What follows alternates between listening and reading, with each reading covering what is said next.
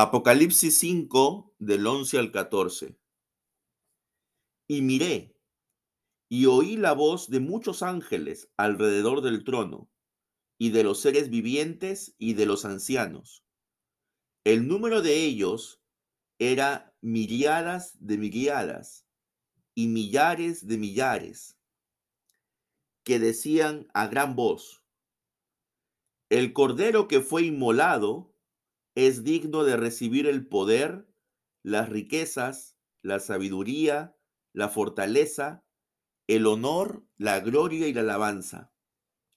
Y oí decir a toda cosa creada que está en el cielo, sobre la tierra, debajo de la tierra y en el mar, y a todas las cosas que en ellos hay, al que está sentado en el trono y al cordero, sea la alabanza, la honra, la gloria y el dominio por los siglos de los siglos. Los cuatro seres vivientes decían, Amén. Y los ancianos se postraron y adoraron. Amén. El libro del Apocalipsis está lleno de relatos en los que nos muestra la adoración celestial ¿Cómo es la adoración en el cielo? No sabemos exactamente cómo es el cielo. No sabemos dónde está ni sus características. Algunos dicen que es otra dimensión, más allá de las que nosotros conocemos. Pero lo cierto es que es un lugar en el cual están millones de ángeles alabando al Padre, al Hijo y al Espíritu Santo. Son innumerables los ángeles que forman parte del ejército celestial, los que están entonando cada vez alabanzas doxologías, acción de gracias. Y aquí se nos habla de algo que son siete características de lo que, de, lo que es Dios. ¿Cuáles son estas siete características? Poder, sabiduría, riqueza, fortaleza, honra, gloria, alabanza. El deleitarnos en los atributos de Dios, hermanos, es también algo importante. No adoramos a un Dios, eh, digamos, que no sea santo, que no sea justo, que no sea bueno. El Dios que adoramos es un Dios digno de ser alabado. Es un Dios digno de ser honrado. Y a veces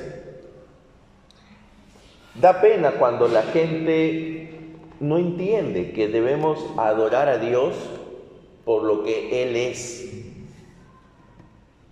Y busca adorar a Dios, pero de una forma utilitaria, ¿no? Ya, yo busco de Dios porque quiero que me sane. Yo busco de Dios porque quiero que prospere mi negocio. Y yo sé de que Dios nos puede bendecir también con cosas materiales. Y todos necesitamos de cosas materiales, ¿verdad? Porque todos tenemos que comer, tenemos que vestirnos.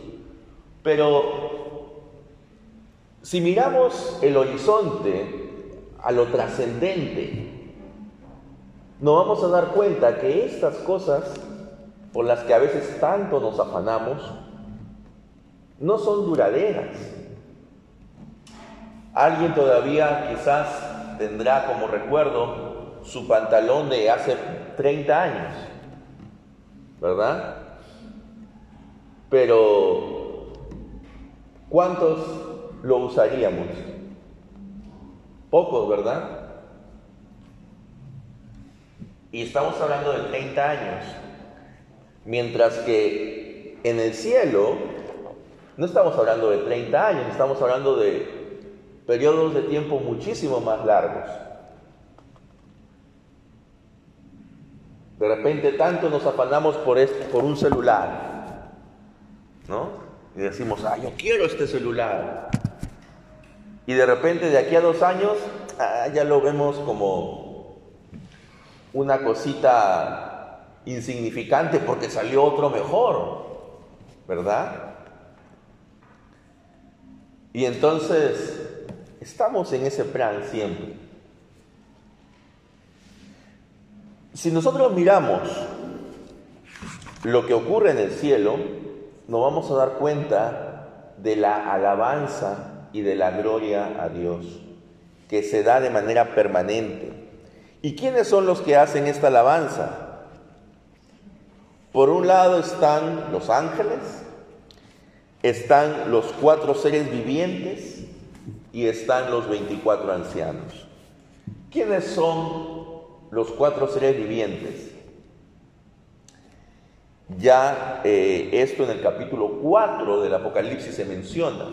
Se les describe como seres que están llenos de ojos y que uno tiene eh, cara o, rostro de, ¿recuerdan?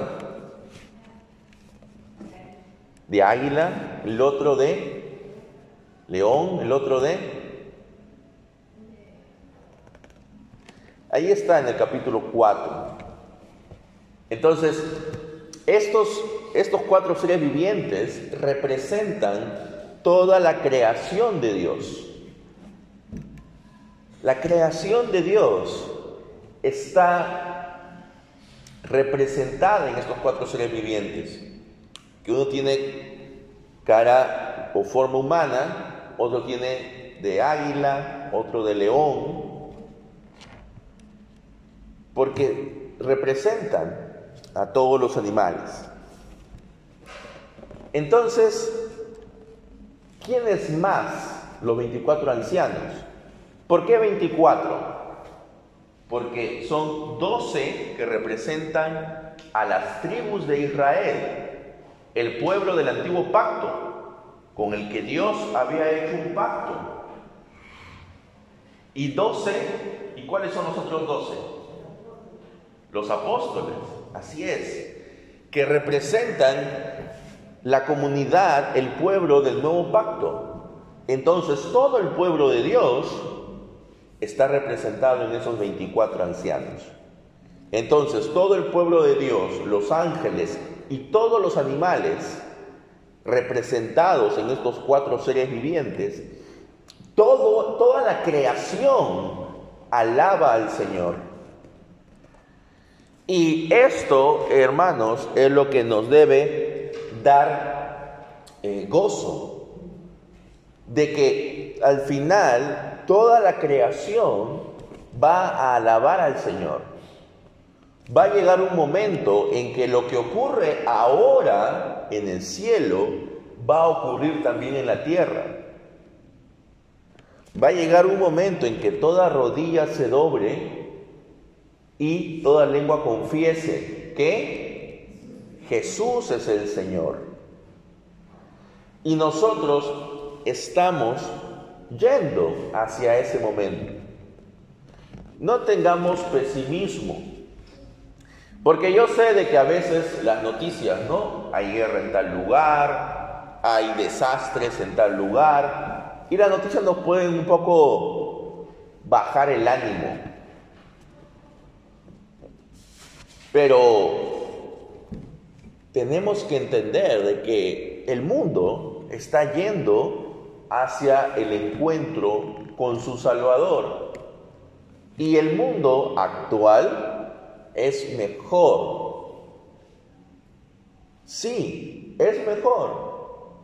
Ustedes ahora viven, cualquiera de ustedes, ahora vive mejor de lo que hubiera vivido un millonario hace 200 años. Ahora tenemos los adelantos tecnológicos, tenemos las facilidades que nos da el avance de la medicina, etc. Entonces, hermanos, estamos en un mundo mejor.